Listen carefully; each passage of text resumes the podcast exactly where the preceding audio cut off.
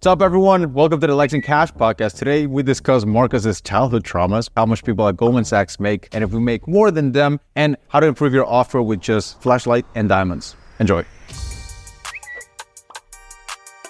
Now is when you can finally talk about the Tai Lopez thing. We've been waiting for this for like three months. What happened? You know what it is? I just got to the point where I was like, I don't even know if it's gonna get uploaded. Like Tai doesn't upload apparently, uh, and I know this because before I went on his podcast, uh, Andre Haykal Jr., the client ascension guy, went on his podcast, and that that one was before me. It has hasn't went up either. So I'm like, if I, if he hasn't even went up, I'm like not next in line, and I'm like, I just want to talk about it. So Well, did it, did it go out? Not yet.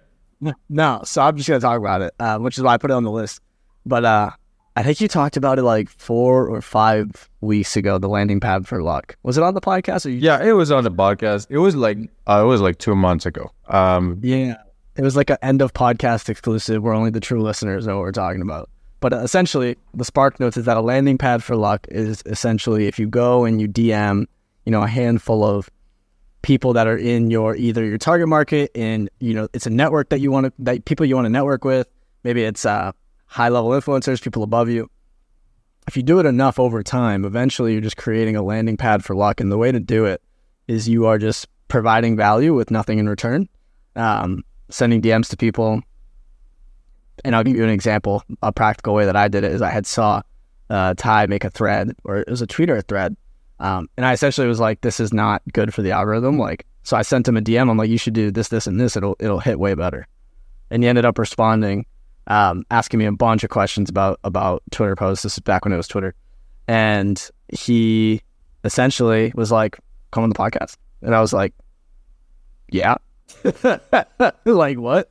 So uh, and ever since he only he only texts me to ask questions about about Twitter because I'm now the Twitter. I must be the Twitter expert in his network.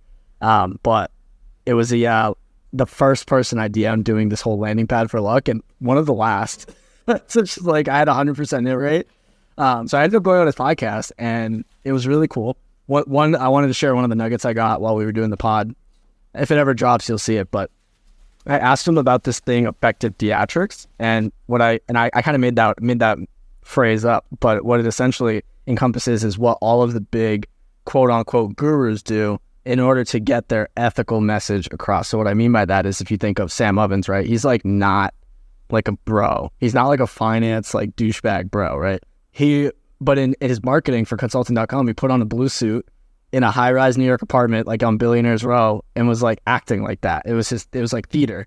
But he did that in order to sell his actually good program that got amazing results.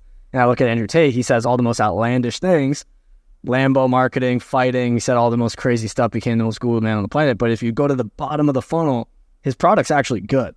So it's just what I'm calling it is effective theatrics. And I asked Tai if he knew what he was doing when he did that back with the Here in My Garage, blah, blah, blah. Um, he actually just said his answer was, I've always been a marketer.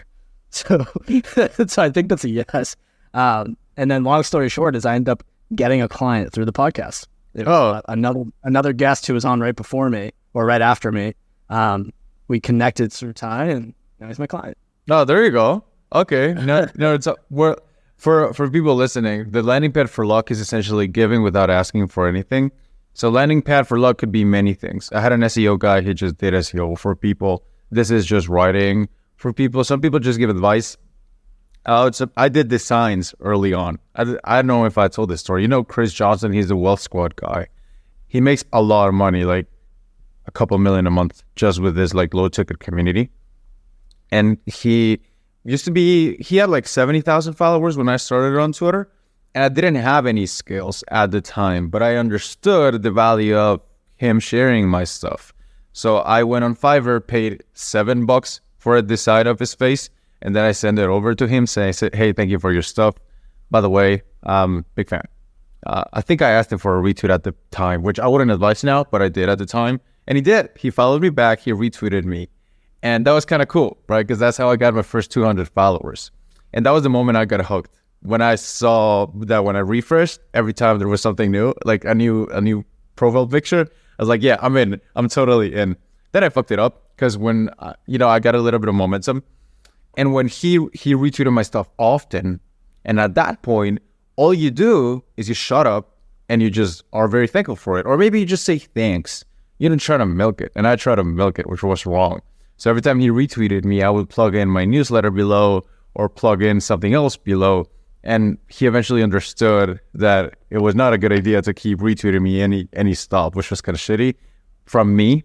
So I know just a big takeaway. If you get something, just say thanks and then don't do anything else. Don't try to milk it. Just say thanks. You know, it's funny. I actually um, also something. This is like a lesson on iterating, and because I feel like a lot of people know how to take advice, they don't know how to iterate on it and build upon it. Um, so, like the advice that you gave me on the landing pad for luck, I've actually iterated on that, and this is actually how I spoke to Leila Hormozi, literally last week, and it's uh, which is which is another crazy story, and it's like, for me, the landing pad for luck. You you told me like the DM strategy, which I don't really do as much.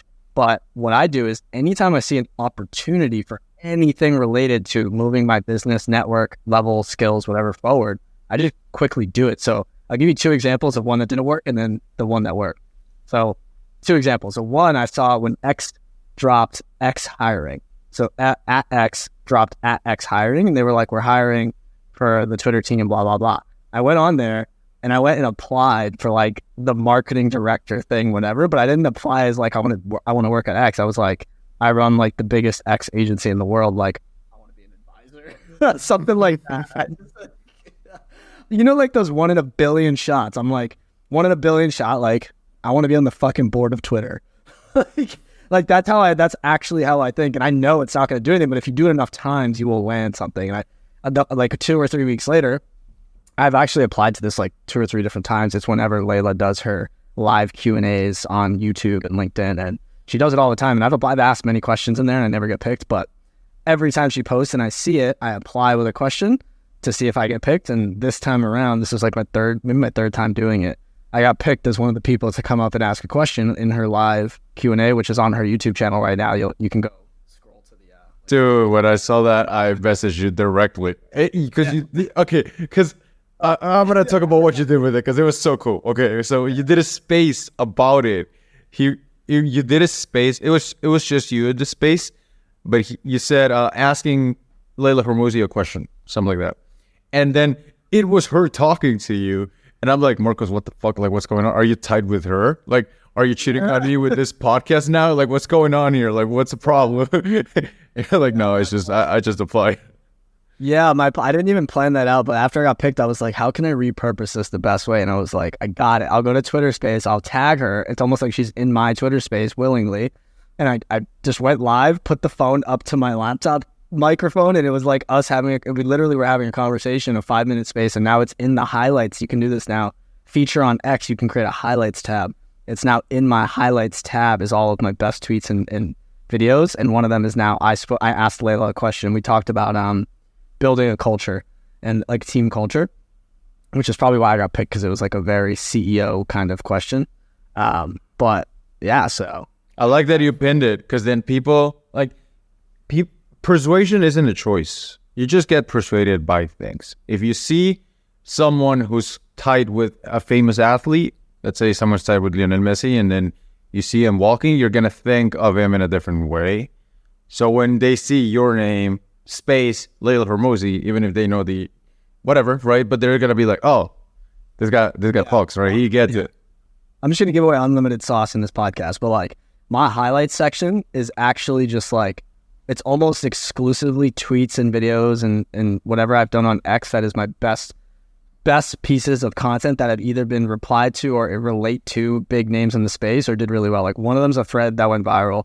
One of them's the Leila thing. One of them's my tweet where Alex Becker replied. Like you see how that positions you as an authority if you can if you are naturally being responded to by these kinds of people it's kind of like when people follow you on x and it says followed by it's the same thing it's like you can now associate me it's like how can you lower the scamometer of your perception like when someone has no idea like can i lower the scamometer to actual actual zero as close as you can get to zero and you'll never get to zero mind you ever you'll never get to zero. But the closest you can get to zero is the higher way. That's like gonna make your your uh, your sales so much easier because they're gonna come to the call flaming hot.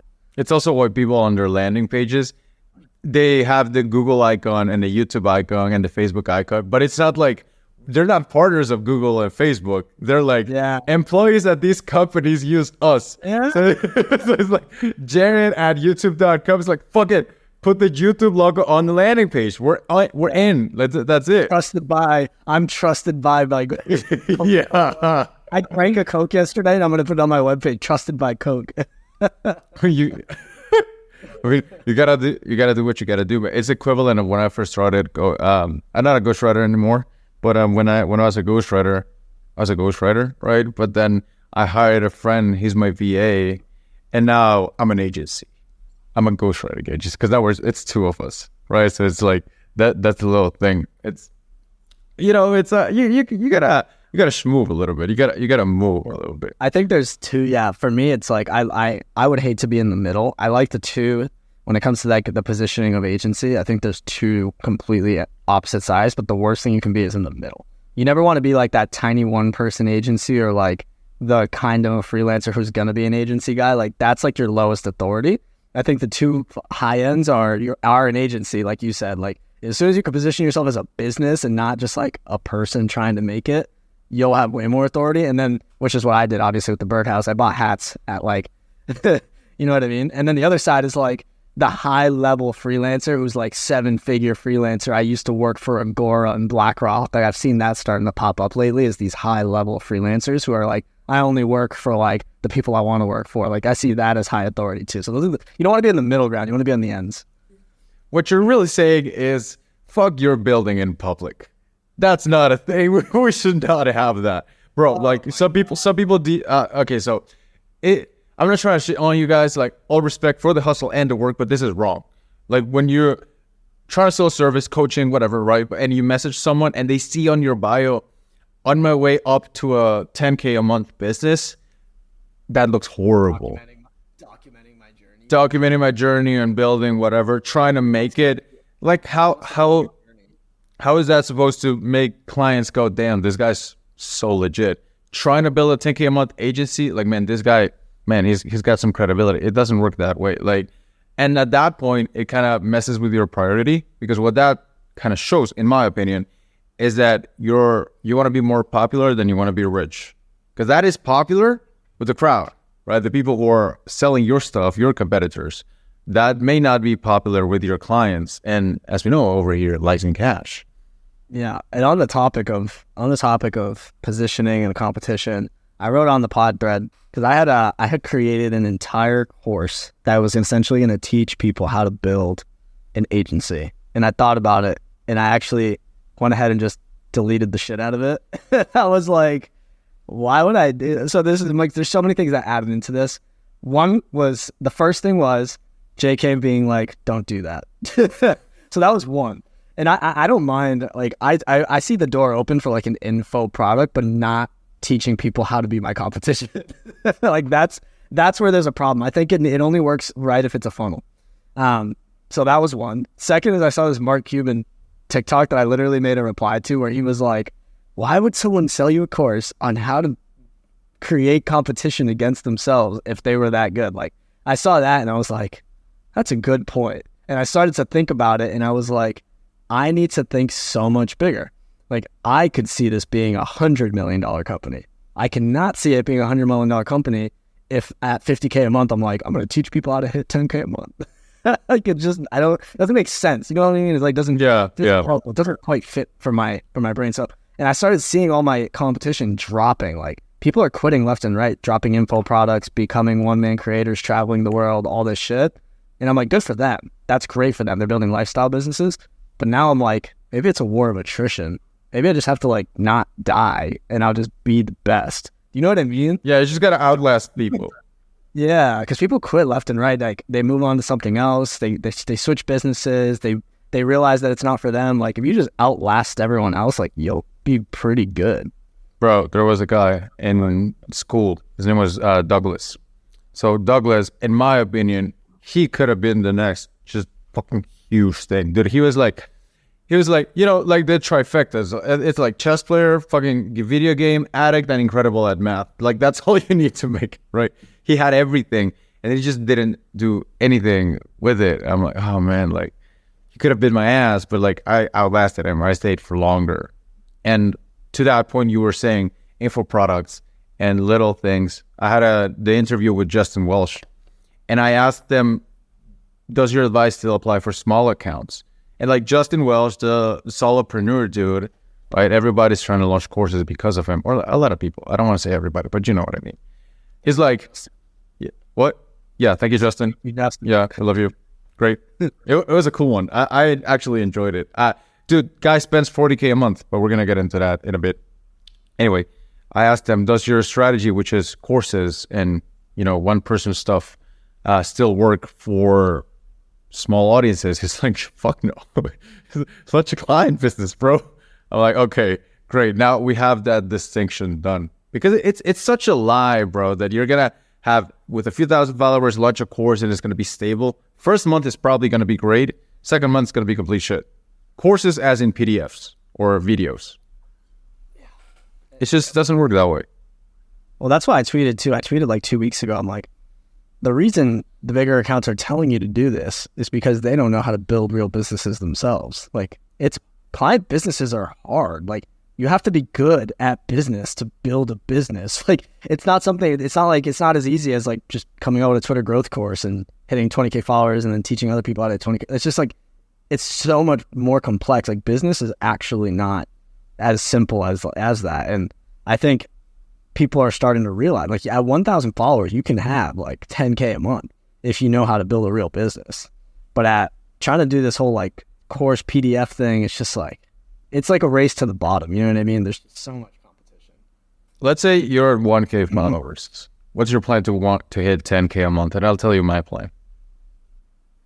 I will. Do I have money or am I broke? You you have you make like 5K from a nine to five per month. 5K, but I have to pay. I have to use that 5K to live. I can't just like put all that 5K in my. Let's say you wanted to put like 500 bucks a, a month on this thing. I'm that one guy that asks way too many questions. Yeah, you're you're the actually guy right now. You're you're the actually. You know what? We're in Guatemala. Does doesn't fucking count. Doesn't fucking count. Internet baby. Let's go. All right. Anyways, uh, 1K, 1K followers, and I'm broke. Um, I would open up a checklist. Actually, no, you're not broke because this podcast is not for broke people. You have some money to spend. Let's go. Okay. I have some money to spend. Um, I'm going to go and I'm going to download. I'm going to make an account with uh, Tweet Hunter or Hypeshare. I don't care which one you use. I I'm do. gonna do. I'm gonna do. I'm gonna. I'm gonna pay fifty bucks a month for that. I'm going to run multiple auto DMs per week. I'm gonna run multiple threads per week. I'm gonna run three to five tweets a day, and I'm also gonna send about hundred DMs a day. Uh, warm, cold, whatever. I'm gonna do exactly what I did when I started. I'm gonna scrape the followers of all the big accounts like Alex Carvosi and anyone that could be interested in my my thing. I'm going to send 100 DMs a day. I'm going to do all that content. I'm going to engage like crazy. I'm going to win because I'm just going to out volume everybody else. I'm going to sell a service that's at. Do I have skills in this hypothetical? God, you know how to write in English. So I'm gonna I'm gonna get a I'm gonna get a client for 1k a month. I'm gonna get them results in month one. That 1k is gonna pay for that entire business on, on top of the sweat the sweat equity. And then in month two, I'm gonna use that case study and those screenshots and client results to now charge 3k a month. Then I'm gonna go charge 5k a month, and then in 90 days I'll be at 10k a month, There you go. guaranteed. That's my man. There you go. There you go. Put it in. Exactly what. I did. That's exactly what I did. That's not. I'll tell you. I'll tell you what I do. I'd monetize potential energy on this one. I would think about what do the people with the money that I can find on whatever platform I'm in are doing that's wasted. That's like they're not doing anything with it, right? This is is- this is what the short form content people did in a way. I'm not saying do short form. This is just an example.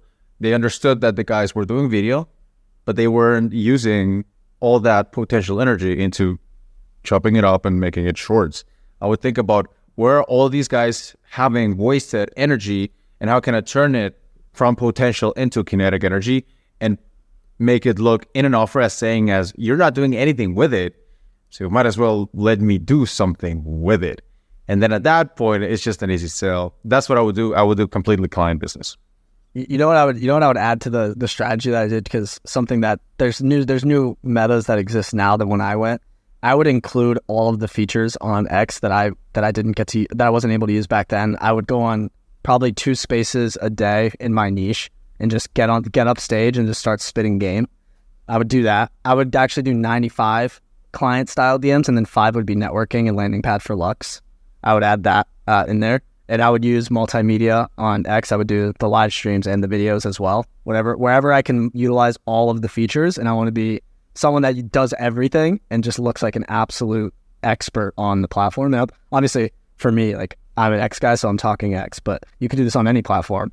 But um, yeah, I think I think if you just you got to be an expert and like if you're gonna sell X services, you need to be doing everything X. If you're gonna sell Instagram services, you need to be doing everything Instagram. Like you can't be the Instagram guy who just sends some DMs and barely posts any reels. Yeah, Right? You gotta be doing stories, reels, ads if you can, lives, DMs, posts, comments. Like you got to do it all. If you want to be the Instagram guy, be the Instagram guy. I like it. I like it.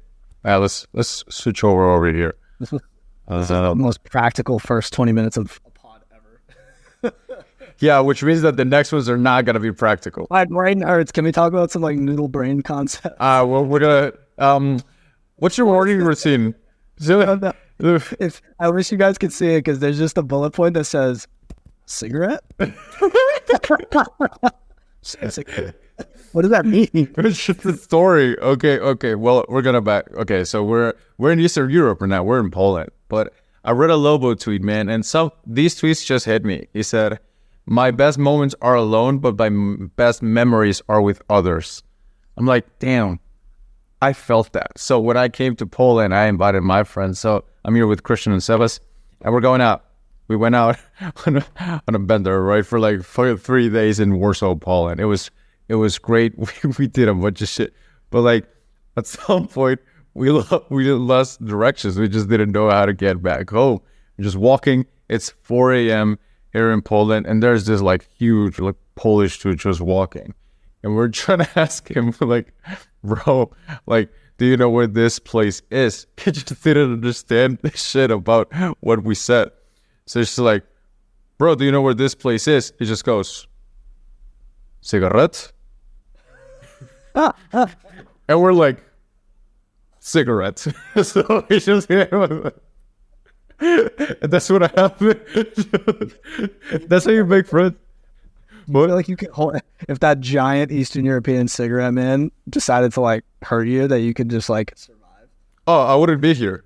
Like that. That's just this. Like not nor uh, nor me, not them. Aren't you like a jujitsu blue belt? I'm a white belt, bro. Okay, I quit. Actually, I'm not training anymore because here's another Poland story. So I just I trained for like a year or something, and then I didn't train for three months because I went to Poland. And then someone asked me, "Well, you haven't trained in three months. Like, do you miss it?" And deep down, I wanted to say yes, but the answer was, "No, I do not miss having a dude's armpit on my face." So I just said, "No, I don't Like, really." I don't Well, like really I miss could it. probably choke out ninety percent of the world anyway. Like I think I've learned enough. I feel like a year of training, you're like literally in the top ten percent of the world's grapplers. Like you don't even need the, like, unless you love it, you don't need to go any further.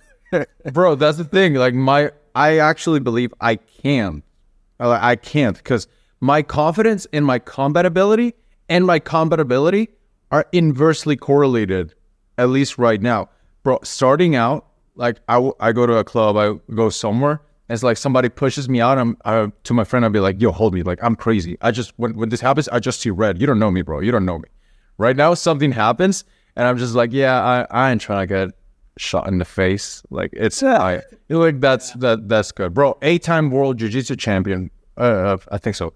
Leandro Lo, huge guy, like huge name in the community. He's at a club, right? And they're partying, they're having a good time. Somebody pushes him. He's a eight time world champ. Somebody pushes him. Guy walks up to him, throws him down, mounts him, and says, "Do not do that shit to me again." And the guy's like, "Okay." He wakes up, he stands up, goes back to the stable. Bro, guy pulls out a gun, shoots him in the face. Eight time world jiu jitsu champion done just like that. So, you know, I'm a practical guy, you know, and that's strategy, right? But I'm a practical guy. So I'm thinking, what if I just get a gun? What if I just learn how to do these things? Like, isn't that just I mean, that's Yeah, we're so alike. Like I was telling Julia, I was like, I really want to go do ju- judo or jujitsu because I like the culture and I like the belt system and I like the community. But from a practical perspective, I'm like, I feel like the first thing I should learn is I already know how to shoot. I feel like the first, the next thing I should learn in order of operations. I know how to run and I know how to shoot. So I think the next thing I need to learn is boxing because I can punch and then run or shoot. You know what I mean? Like then I feel like my last resort is like if someone takes me to the ground, I need to know judo or jujitsu. But like I don't even get to the point where I need the gun. Never mind the punching. Never mind the jujitsu. Like you know how serious of a situation would be for because I'm a nice person. Like for me to get to the ground is gonna be why are you dying? Audio listeners won't know what's going on, but he like can't himself. Because imagine if Julia then responds, Baby, I just asked you, where do you want to eat? And you, and you go with, No, but I got to learn boxing. It's like, Baby, I did not ask you that. It's like men will literally walk in order of what you would do in a fucking combat situation instead of saying sushi. She did not ask about this. I obviously brought it up. So my inner, with my inner turmoil as a man, I'm like, which martial art should I learn? She's like, I just want coffee. I had a, I had a friend. He was like, um, he was this. He's a Casanova dude, right? So he'll just go out to girls and be like, um, "Hey," and it's like, uh, "What's your name?" She's like, "Marta." Okay, so we're they were talking, and then she, he they were talking, and he'd be like, "Oh, by the way, Andrea, what do you think about this?" She's like, "Andrea, I told you my name was Marta," and then his line was like, "I know it sounds like I'm trying to look cool, but sometimes I'm just retarded." and it used to work so well, so well. That's the kind of shit men will do. All right, let's get back to. or- Okay, go, and then we'll get back to business. One caveat on this whole martial art thing is someone did say that judo is the art of hitting people with the planet, and I can't get it out of my head. And now I want to do judo so bad. Bro, bro, judo. I've seen some. They've done some some crazy judo shit on me, man. Just What? I don't want to break my neck. Yeah, I mean, I like my neck. I, I think you do like the the greatest thing about martial arts, man. Adds like mental benefits. Like I was more humble in the end. I felt mm. I was more calm in the end, and it teaches you. It's equivalent of every. day. You know how when you you're like you hit a great month in business, and then you see someone hitting that before breakfast, and you're like, "Ah, man, there's levels to this game.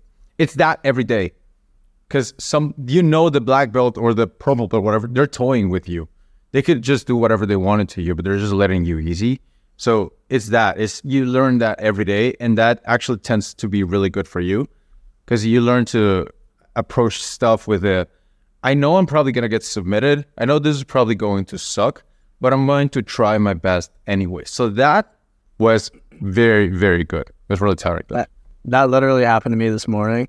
I was like, oh, 10K invoice. And then I'm like, Nick Huber tweet, oh, I have 11 businesses doing like 300 million in revenue. I'm like, huh. I'm like, yeah. He's like, I have three kids, 11 businesses, 150 million in revenue, and I only work 25, 30 hours a week. I'm like, huh. Yeah.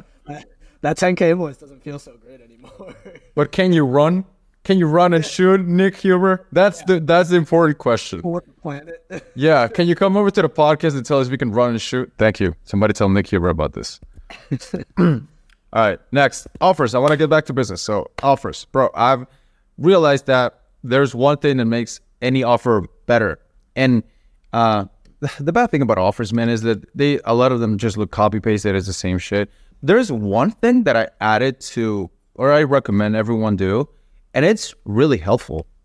I wrote about this. So it's like, let's say there's two people and they're trying to guide the same person to a diamond that's on the other end of the room, but the room is dark. Person number one, which is your competition, they say, just hold my hand and trust me, we'll get to the diamond.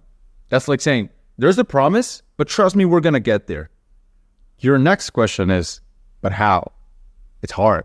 Whereas you, instead, what you do is you bring a flashlight with you and you turn the light on and you show them the way. I feel that that showing them the way in any offer is crucial and it's so useful to have. And I do that with checkpoints. So let's say you are in a three month program. You could say, month one we're gonna do this, and we know this step is done. Actually, let, let I'm gonna walk you through mine, right? So it's like, first off, we're gonna craft your offer. That's gonna take us one or two weeks. We know it's validated when this many people buy. Second of all, we're gonna get it to 20k, just 20k. We're gonna cash flow this to 20k, and that's how we know we end up on stage three, which is we work for 20k months. The offer is at 20k a month, right? But now that is it. That is like the light. You show people the way. In business or in fitness, it would be first you would lose five pounds, and then we'll know it's possible. We'll know some things about your routine and stuff. Then we're gonna keep doing that, but we're gonna step it up, and we're gonna lose 20 and in the end you're to lose 25 so there's this there's there's a path and i feel like when people offer things they think of they think of them as just like a puzzle piece or something that you, it's a sentence that is like magical. But it's never that way we covered offers are not solids they're liquids. They take the shape of the container they're in. But i feel like lighting that flashlight and making people see the path is so crucial to any offer. Maybe we should um i feel like this this makes me want to go sit down and just read like two or three books on like the history of universities. Because I feel like us in the alternative, we're in the, you'd call it like the alternative education space. Like it's alternative education. It's um, a non-traditional, non-university education, right?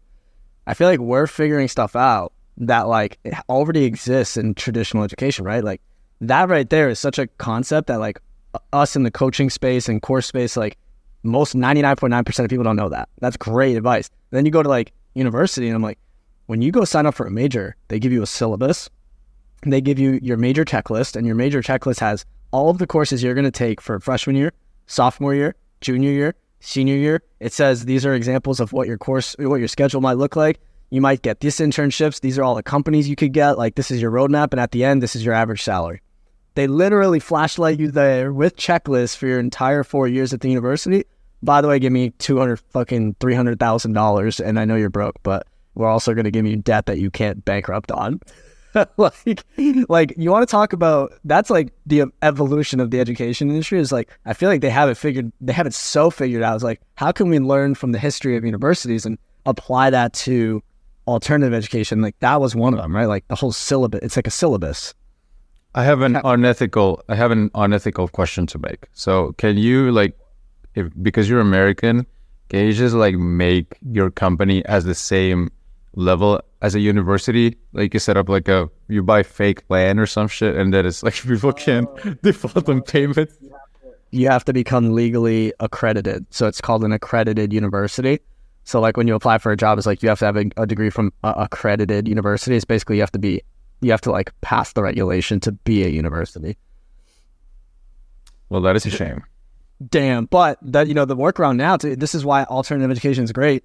And I want you to get someone like this, or one of us needs to get a client in this space. Is the coding space because the coding space is one of those spaces that's evolved past. Um, it's evolved past university. Like you can get out of high school and go to a coding boot camp, learn how to code, and then go we'll get a job at fucking like Netflix. I know it's not that simple, but you actually technically could. Like it's one of those spaces that's really heavily based on how good you are and not just where you went to school.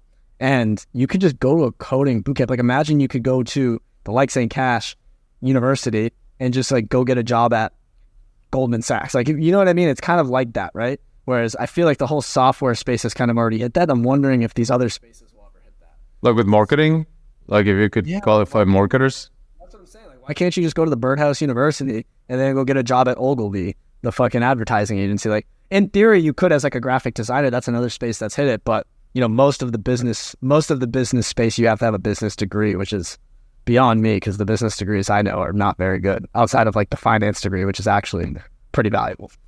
Yeah, I, I, I bet some finance bros that do well. Isn't isn't Cold Email Wizard a finance guy? I think he started finance. I think so. Finance, finance, the finance major is one of the uh, finance and accounting are those two majors where I know at my school at UMass they treated them differently because they are very technical. It's not just like like my I'm a marketing major is so useless. Like you go to class, like write some shit and draw some pictures. like it's like, and when people ask you a question, you just answer with, "But it depends," and that is like that's how it ends. You got a, you got an A plus.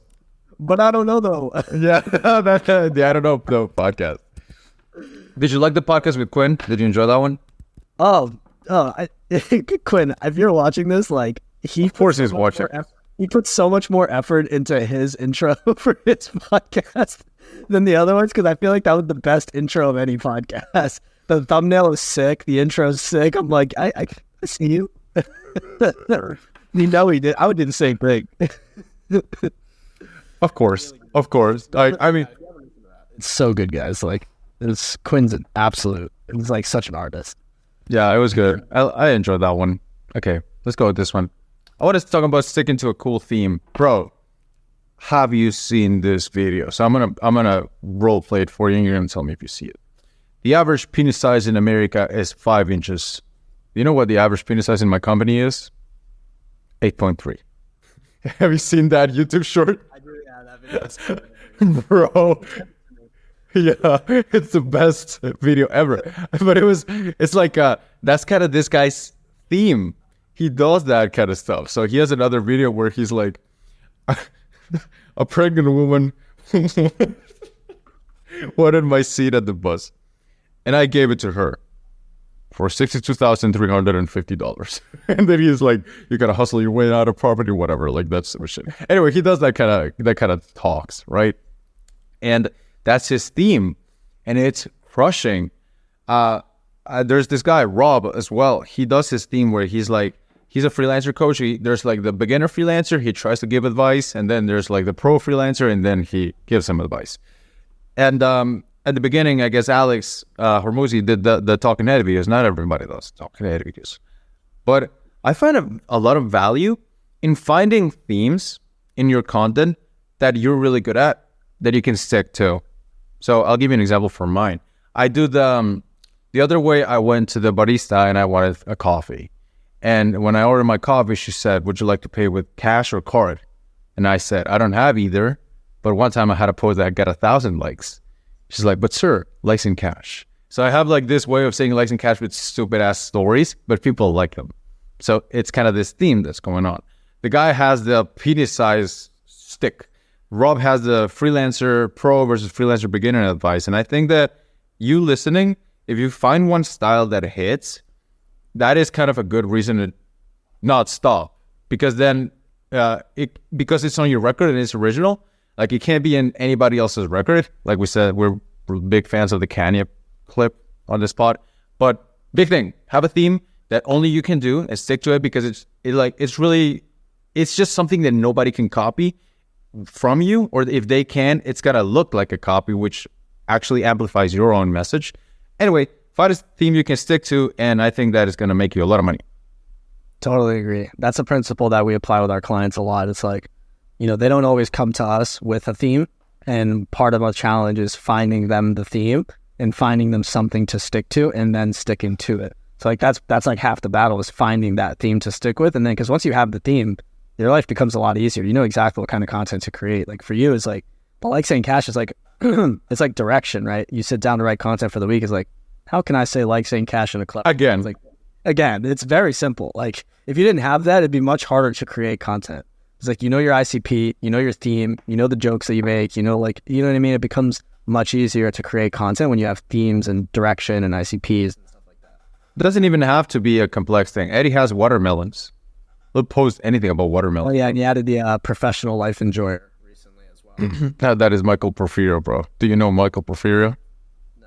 Michael Porfirio is the greatest X or Twitter. No, he's not X. I'm disrespecting him. I'm sorry. It's the greatest Twitter poster of all time. He disappeared in like 2020, but he has the best tweet ever.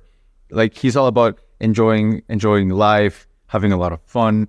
He ha- he has a tweet where he says, "He's just a very simple guy. He has a very fresh style." He's like, um, "We enter we enter the kitchen and our mom asks us, Would you like some fish soup? Me, yes. My brother, yes. My father, yes. Then she asks us, Did you see what happened in the news? Me, no. My brother, no. My father, no. Then she asks, Would you like some more fish soup? Me, yes. My brother, yes. My father, yes. There's a lesson in there. just like tweets like that for like nonstop fucking seven years, and they were all great. Michael Porfirio, he has a empty uh, private account, not there anymore. I have a swipe file of it. I'm gonna send it to you. It is the greatest thing you would have ever seen. Homage to the G. Um, I think we should uh we should push it back to what we started with too, because I think the intro will definitely include this. Is uh, it's becoming the theme of this pod is like lessons we've learned from people that are bigger than us. We name drop so many. This is probably the most name drops we've ever done in a podcast. um, but I want to talk about like what we what I talked about with Leila, and then wrap it up with something I learned from Gary Vee. And I think this will probably impact more of the higher level listeners. So if you're a lower level listener, click off. Reverse psychology. Mm. You're staying? You know how on YouTube you can see like the most replayed parts of the video? This is gonna be the most replayed part of this video. Um, so yeah, and when I when I spoke to Leila, the question I had asked was, how do you create a friendly team culture, especially if you're like a small business and you only have three, four, five people, you're all similar ages. Like, how do you create a friendly culture while still maintaining like heavy, like being hardcore, mission driven, KPIs, etc. and something she said that that I took away was interesting. It was the bond you have with teammates is deeper than most bonds you'll ever have with friends. And I thought that was interesting is because like a teammate is someone that you share a common goal with. So like for you, I Likes and Cash, for example, it's like if you have a teammate who genuinely is trying to push that Likes and Cash mission with you, your bond might be deeper than a bond you'll ever have with a friend. And it's interesting. It's like you can hit the mission driven side of it by having that that common goal and that common mission, uh, and you'll still be friendly because that bond will be so much deeper because they're a teammate. Um, and the flip side is I was watching a Gary Vee video and he was saying how he was having it was a keynote and it's funny. And I come back to Gary Vee like three times a year where I'll like binge his content and then I'll stop and then I'll binge it again because a lot of it's gold. But something he said was uh, as a as a CEO, it's like your employees don't work for you. It's like you work for them. I thought that was interesting as well. And it was like it's an interesting way to treat your company culture and your missions. It's like how can you serve your team, not how can your team serve you. Uh, it's interesting. It's like. I hate I I I would have like one month ago I'd be like fuck yeah Marcos. Right now it's like fuck no. JK the CMO. JK the CMO is like this is Ryan's job. yeah, a hundred percent. For the listeners that don't know, JK has a, a CEO for his company, so he's on pure like content mode. Yeah, yeah. I'm. He's in business. I'm in show business. Essentially, that that's how we set up the, the is like another. This is a conversation too. Is like for me, one thing I always feel like I'm missing is a business partner. I'm just like I have to wear every hat. The C- some days I'm a COO, some days I'm a CEO, some days I have to be the CMO, some day I'm just pure salesman. You know what I mean? Like you have to put on all the different hats, and like sometimes I do wish I had a business partner that could just like do it, Do you, do the other stuff. do you think that now that you're gonna be back in Eastern time, are you gonna be more productive or least or less productive? Because right now you're in Bali. You know what's funny is I used to think, well, I think it was depend it was dependent on the season, but in my current season, I will be more I think my theory is that I'll be more productive on Eastern time because I'm doing more CEO and COO work than I am like creative and marketing. I think doing a lot of deep creative work here was a lot easier because of the time difference and I could do meetings in the morning and then have like a whole day to myself. Whereas in Eastern time, I'm looking forward to putting all my meetings in one day and then having like six days of just like think time and not have to have meetings mornings and nights. So I think it's going to be more productive, but it remains to be seen. I guess we'll find out. What do you That's that's how I do it too, bro. All meetings on Monday. Like right now, I got I got this pod, then I got the Likes and Cash stuff, and then just nothing. Oh well, we got a pod tomorrow, but that's like an anomaly, right? But that that's all. Uh, but to me, it's I think that when I when I am home, I am more productive. But when I travel, I create better stuff because you just get exposed to so many different things, man. Like you can take pictures of Bali. I'm here in Poland, you know, so it's like you see so much stuff going on, and it's just like your best your best content comes from you walking, you're doing other stuff. From I, I have this like you know how you can only pour stuff in a container if there is something in the like it, from a pot you can only put stuff in a cup if the pot is full if it has water. I think with content it actually works the opposite way. You can only pour great stuff if the pot is empty as in you're running in empty. You don't have thoughts. You don't have you're not thinking about what this guy said or like you're not like painted or tainted by other people's content which is why i don't personally use swipe files my swipe file is is the world I just look at stuff, and the world brings things to me, and I put it on the thing. So I think that to create like to create good content, yeah, you can have a full pot, but to create great content, you have to be running on empty. It has to come from within. I think two points on that. One is I think I think swipe files are amazing as a beginner, so you can kind of understand what good content looks like, and then finding your voice, finding your theme. I think when you have it's like training wheels. Um, I don't use a swipe file now. You don't use a swipe file now. I think No, but but I did, but I did. To your point, I did. Good point. yeah, I use Yeah. yours. Um, so I think swipe files are training wheels. um, I think the other part, what you said, is important because I think one thing about Bali is that I'm kind of on all the time. It's like I wake up, the first thing I do is have coffee and get on meetings and work, and then I go to the gym and I come back and I work all day, and then I get back on meetings starting at four, five, six p.m. until bedtime, and then the the minute I shut off my last meeting of the day, I get in bed to go to bed and wake up and do it again. So I don't have any downtime to think, which is also why my my content has taken a hit here. Is I just don't have as much creative thinking time. It's more like work. It's just like work. so I think um I think the Eastern time will help for that, and I think I'm glad this season was important, but I think that that the Eastern time is going to be very interesting. Good. I like that, bro. Uh, okay, so you said two points. Did you say two or just one? I said I said two, and then number three is, uh, where did you get your apartment in Miami? Next point. All right, let's see. Nah, I think we covered everything to it. Okay, well, then I'm gonna make a mark over here so Quinn can know. For for what it's worth, this was the longest pod thread page we've ever had, and we covered it. Yeah, we're just like, oh yeah, well, yeah, We're we're- firing on all cylinders. It's the new time for for those. Who, we usually record at uh like 8 a.m. my time. This is 4 p.m. my time, so I think we're just both so much higher energy. yeah. I mean, this, this is like 11 a.m. for me, so we're just we're just going. All right. Well, um, what is? Does it ever? Okay, we're going personal now. Does it ever? How do you not let competitors bother you? It's not even competitors, but people in your same niche that try to get stuff from you, and it's just like take, take, take. To me, it's I'll tell you. I'll tell. I'll tell you one thing that I do. It's uh, I call it scarcity and urgency reduce anxiety. So I don't take unlimited clients anymore. I only take uh, eight every month. At this time, I'm talking, and it's great because then if somebody's like wishy washy, I don't have to.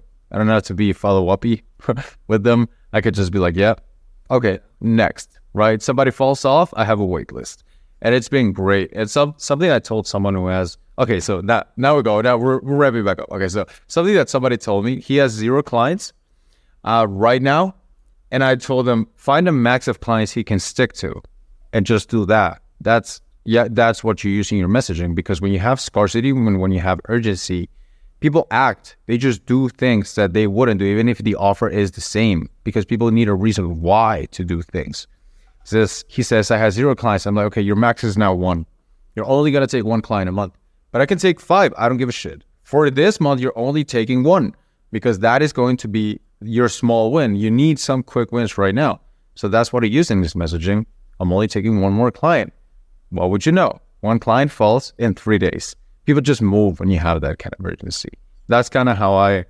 Uh, it improved my offer, but it also improved my mood and just being more calm because I don't take unlimited people anymore, and it the feeling is just quite liberating. Yeah, I think your first question was like, how do you not let a competition? Yes. Honestly, I got to I had a I had a moment maybe like two weeks ago where I caught uh, a competitor stealing our client hooks and all sorts of shit. And it was just like I got to a point where I've gotten to a point now where we're just like shutting all competition out and we're just like focusing on scaling ourselves. And the answer is I do, I do let it bother me. yes, there's fuck that guy. yeah, I don't I don't like people that copy because it's just like it just reeks of it, like it's unoriginal. You know what I mean? It reeks of like just like Yeah, bro. People say like uh, imitation is the highest form of flattery. I do not agree with that. it's like I do not like it. Yeah, like I'm not like threatened. Like I know they're not going to beat us in any way, but it's just annoying. It's like it's not just on my behalf too, because we have I have a team. I'm like, well, my team puts work into you know making content, and then they get their content stolen. If I don't do something about it, they feel like I'm not protecting them. You know what I mean? So I'm like, they don't want their content stolen, so I don't want their content stolen. You know what I mean? So they're just like, uh, it makes me want to fucking juice their head. There you go. So you you have you have one thing that I um sometimes it makes me insecure when I hear it from other people. It's the people who like aim for really big stuff. You s- like that never crossed my mind being on the board of Twitter, and I've been for, for like a long time on this. But you said like that's just how I think. I just aim for that. And when people, I don't know, man. It's like sometimes I just feel like, you know, I wanna I wanna run like a two million a year business, like just do and have no responsibility. That's that's just kind of what I want to do. But you're like, I don't know. I feel like you aim really big, and sometimes it's like kind of uncomfortable. But like for me, or for maybe other people listening, have, do you feel like it's? Well, uh, were you always like that? Yeah, well, there's two like two big reasons for it. Is like to like we're talking about like a lifestyle business, and for me, like my lifestyle that makes me happy is so small. Like I already have it, so for me to be to not aim any higher would just be so fucking boring. Like I already, if if I just stop now, I could live so happy because I have the lifestyle I want. But if I if I keep aiming higher, then it's actually more fun. Like there's a mission behind it, and there's a reason. It's like a, it's like a quest line for in a, in a game. But then the other is there's just my favorite quote ever by James Cameron, who was the director of uh, Avatar, the Blue People Avatar. It's uh, if you aim ridiculously high and fail, you'll still fail above everybody else's success. So for me, it's like if I go and reach for I want to build a billion dollar agency, and I fail, like maybe I'll still fail at a hundred million. You know what I mean? But if I aim for 50k a month or 100k a month, I'll be stuck at 50k a month. Do you know what I mean? Um, so like that's also part of it. It's like so there's a tactical reason to it, and then there's like a more like deeper reason to it. There you go. Do you? When you say mission, like I promote likes and cash, and you're just like, some people are like, I really resonate with that message. That message is designed to make me money, and that is the main goal. It is not to change the world. Period. When do you have like a mission that's like not that selfish in nature? Yeah, yeah, our mission, I'll read it to you, is uh, to catalyze the growth and impact of high value education businesses. And Yeah, but I, I get I get that though. But like, do you feel it? yeah, Do you are you like this is this is not just designed to make Marcos rich? well, there's a reason behind it too, and it's the the problem behind it is like I don't love the education system, and I think what happened is someone said to me once in college, he was a uh, like a finance bro, and I was at the time I was like day trading, and I had made like you know a couple hundred bucks or whatever, and I was super happy and excited about it, and I was like this this and this, and this kid shut me down, and he goes, when you when you make more than gold when you make more than someone at Goldman Sachs, get back to me. And I was just like, like why would you say that? Like he just like shit on my dream. You know what I mean? Because I was just a day trader trying to make like a million dollars, and he was like, when you get back, when you work, when you make as much as someone who works at Goldman Sachs, get back to me. And I was like, like the education system just like it breeds just like fucking rats, dude. Like absolute rats. Like what a douchebag thing to say. And that made me hate the education system and I hated I hated the college system and I only got my degree because it was free from the army. And I, I went through army education and that shit sucked too. It was like you didn't learn anything like of practical. Everything you learned that was good was an experience or from your mentors, like nothing from the actual system. So there's something genuinely wrong with the education system. Actually, it's fucked. So I want to fix it. I, I, I like. Okay, cool. I respect you more because of that. That's cool. I'm not. I'm not that. I don't have that, but I like that. My you have it. respect for leader. just Yeah, it's because you work. sometimes I just don't understand it, man. Like I had a I had a I had a call with this other coach one. It's like uh first time we met, he's just like I just want you to win. And I'm like, is that all you want? Like really? Well, like what's going on behind it? Like when I see people that are like super like so nice, it's like I just want to do good, but it's like, do you really, bro? Like so I sometimes just don't really buy it. It's like our mission is changing I don't know, I think um uh I don't know, man. I, I didn't have a fucking mission. I don't have a fucking mission. I don't want to change the world. I just want to be rich and that's it. Like, if anything, like, I don't care how it ends up. You should read. Really. You should read the uh, the Elon Musk biography because it's interesting. Because I think you think the same thing about Elon. You're like, why does he want to do it? And you might not even figure out why from the book because the book is like, as a kid, he just got his ass beat like by other kids and like just bullied, mentally abused, like all this stuff. But the reason he wants to like change the world is there's no like real reason behind. He's like kind of selfish about it. Like he's just like his reasoning is like if I don't do it, no one else will. Like it's like I'm better than everyone. Like it's like it's kind of what you're saying. Like he doesn't sugarcoat it though. He's like, he's not like I'm doing this because as a kid, like I mean, he read uh, Hitchhiker's Guide to the Galaxy, Guide to the Galaxy, like the space book, and then he he kind of got motivated for it. But I think part of it also plays into like how they say he has Asperger's and bipolar disorder, and like I think part of it is just like that, but there's no true reason behind it other than because, and I, that's what you're saying. It's like why? Yeah, it's like, I, so I don't get it. Yeah, personally, I don't. But I like I like that it kind of came like your reason, and that reason is kind of similar to the reason I'm going to show next. It's kind of because we're we got kind of petty. It's like fuck you, man. I'm going to show you. Like, okay, content. I think that people have their their content is valuable, but I think they have the wrong perception of value. There's emotional value and then there's logical value. Logical value is here's my tips, take them, use them. But what happens is you get people on calls and all that happens is they go on the call and go, "Yeah, this was great. Thank you for all the value. I want to implement it first though and then get back to you." And they never do. Whereas emotional value persuades, but it persuades differently. It hits you with the belief that you can change things. So I was fat for a long time and I watched videos with a lot of practical value and how to get fit. Nothing really made me do something about it. But one time I was, I gained like 30 to 40 pounds in college, bro. I was just chilling there in my house. And my dad, who I didn't have a good relationship with at the time, he goes, Huh, got a pretty round belly now, don't you, son? I got so pissed. It's like, Yeah, fuck this. That day, I was making 250 bucks a month. I spent 20 bucks a month on a gym membership at that point, which is like 10% of my salary, right? So I'm like, yeah, fuck this. I'm getting into I'm getting into shape. So emotional value persuades differently. And I that came from a negative thing. That guy persuaded you. Actually, you could say that he was kind of a douche, but he did some good for you, even if it came from a negative place.